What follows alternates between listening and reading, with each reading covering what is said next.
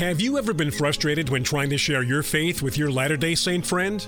Well, if so, may we suggest the book Introducing Christianity to Mormons by Eric Johnson. Introducing Christianity to Mormons is available at the Utah Christian Research Center, located at 579 West Galena Park Place in Draper, Utah.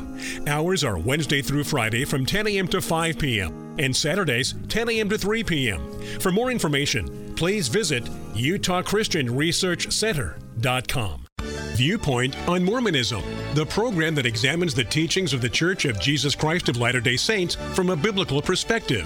Viewpoint on Mormonism is sponsored by Mormonism Research Ministry. Since 1979, Mormonism Research Ministry has been dedicated to equipping the body of Christ with answers regarding the Christian faith in a manner that expresses gentleness and respect. And now, your host for today's Viewpoint on Mormonism. So glad you could be with us for this edition of Viewpoint on Mormonism. I'm your host, Bill McKeever, founder and director of Mormonism Research Ministry, and with me today is Eric Johnson, my colleague at MRM. Well, you could say that between last week and this week, we've been talking a lot about the mistreatment of members in the Church of Jesus Christ of Latter day Saints who were of black African heritage. Now, of course, the church changed its position regarding the granting of priesthood to worthy male members, no matter what their skin color or heritage. But up until 1978, that was not the case. And we've been going through a book titled Saints Boldly, Nobly, and Independent. And as I mentioned this week, this is the third installment of four history books by the title of Saints. And this one happened to come out in 2022. And I want to say that I do commend it for being much more transparent and even honest in some of the embarrassing history of the LDS Church.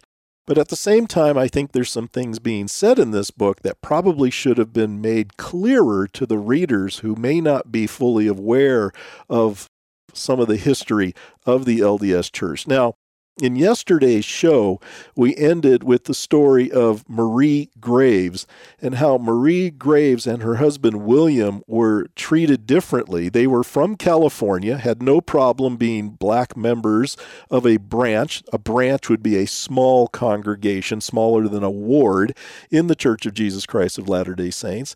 The book says that they were welcome and fully integrated as members of their branch in California, but when they visited a branch in the southern United States, States, she was asked to leave because of the color of her skin. When she writes to President Heber J. Grant, Grant doesn't intervene. There's no punishment for this. He's allowed to let that decision stand. And this is where we are now on near the bottom of page 245, where it talks about how in the case of Marie Graves, the First Presidency did not ask the congregation to integrate for fear that challenging racial codes like those in the South put both black and white saints at risk. And Eric, I thought you were very appropriate in noting you would think, in light of that behavior, that it tends to undermine the subtitle of this book, which is Boldly, Nobly, and Independent. Obviously, that was not the choice that Heber J. Grant took at that particular time. But what does it say at the bottom of that page 245? Some people in the church sought exceptions to this practice.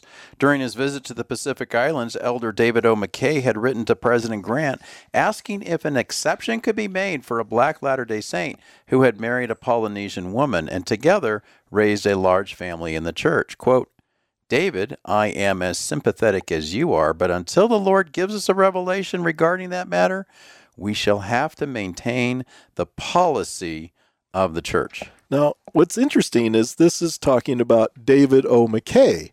Now, David O. McKay would later become the president of the church. You would think if he was really all that sympathetic, David O. McKay would have led the way in having that reversed.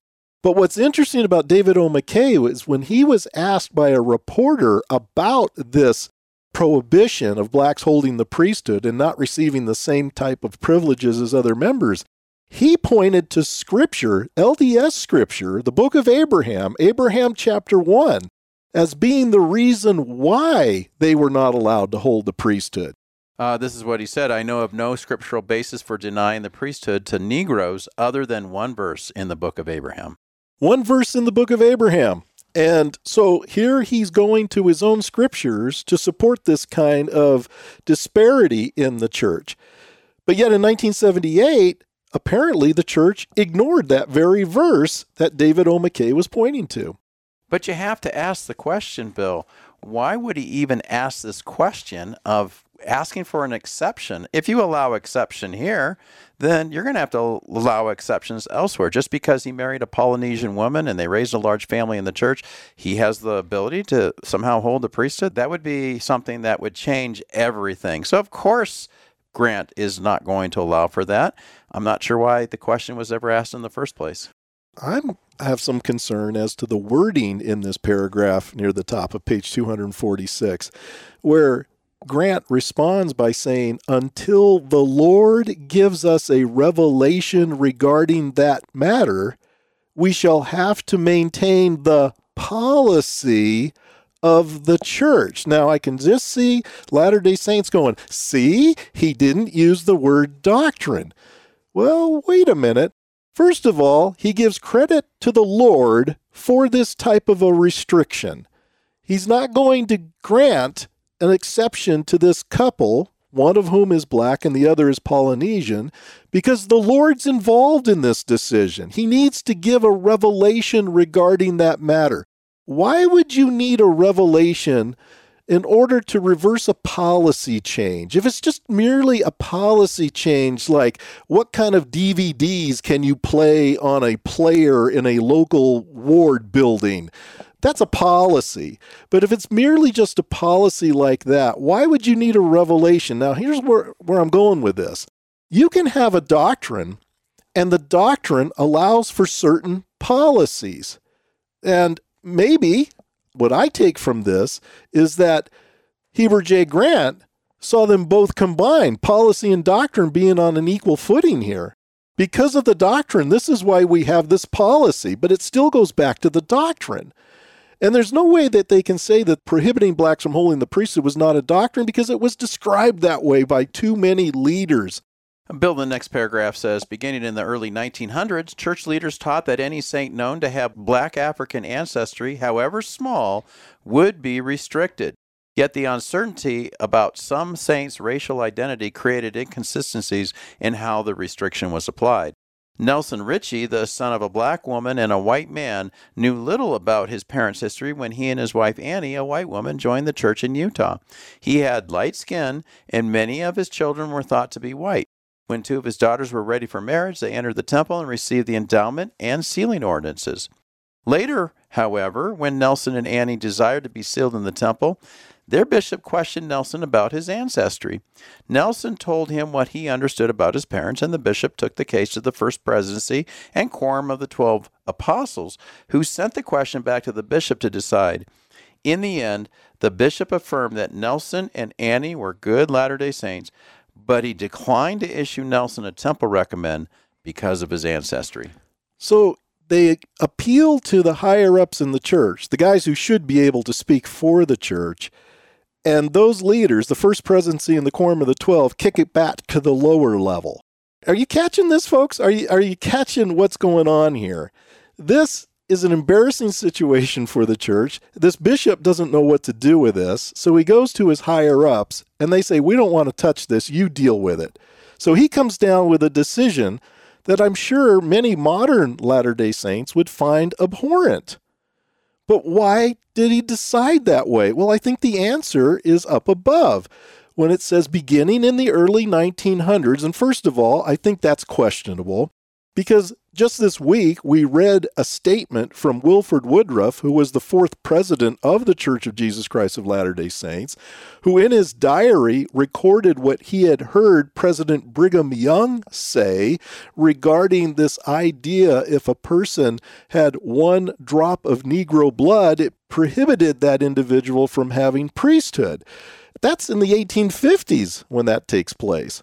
So, why this book is saying beginning in the early 1900s, church leaders taught that any saint known to have black African ancestry, however small, would be restricted.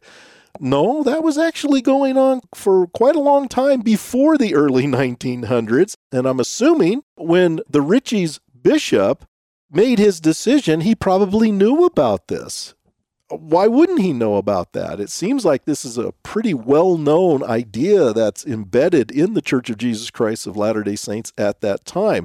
Now, as I asked about the earlier example that was given, when it talks about Marie Graves being asked to leave uh, an LDS meeting in the southern United States because of the color of her skin, it says.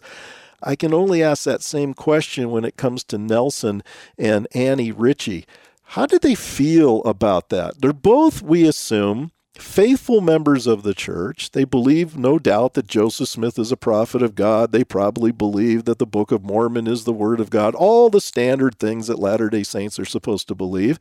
They probably view themselves as being just as faithful a member as other members in the church, but yet they're being told by their bishop, after he appealed to the higher ups in the church.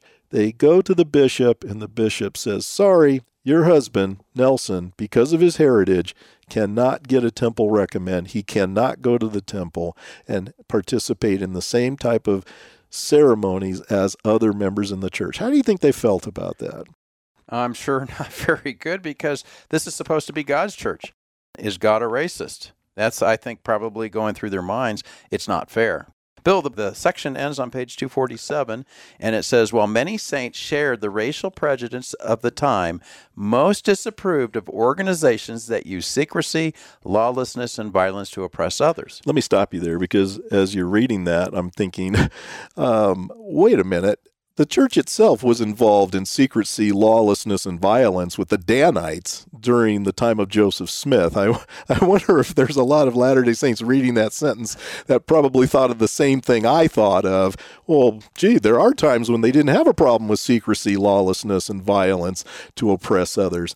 But let me just comment on that. While many saints shared the racial prejudice of the time, that's a telling admission. And I think it goes back to what we read on page 245, where it says, Few people in the United States or elsewhere believe black and white people should mingle socially. It seems like we are getting a confirmation on page 247 that, of course, Latter day Saints did share in this type of racial prejudice it continues. After the Ku Klux Klan spread to Utah in the early 1920s, President Grant and other church leaders denounced it in general conference and used their influence to stop it. Few church members ever joined the group. When a Klan leader sought a meeting with church leaders, President Grant refused the request. Quote, It is beyond my comprehension how people holding the priesthood will want to associate themselves with the Ku Klux Klan, end quote that's the end of that section, as you mentioned. But I look at that statement made by Heber J. Grant it is beyond my comprehension how people holding the priesthood will want to associate themselves with the Ku Klux Klan. I could ask the question it's beyond my comprehension how people holding this unique priesthood of Mormonism would want to associate themselves with an organization, a religious organization that claims to be the only true church and yet treats its members the way we've seen it treat these members that are mentioned in the pages of this book, which is published by the Church of Jesus Christ of Latter day Saints. Thank you for listening. If you would like more information regarding Mormonism Research Ministry, we encourage you to visit our website at www.mrm.org, where you can request our free newsletter, Mormonism Researched. We hope you will join us again as we look at another viewpoint on Mormonism.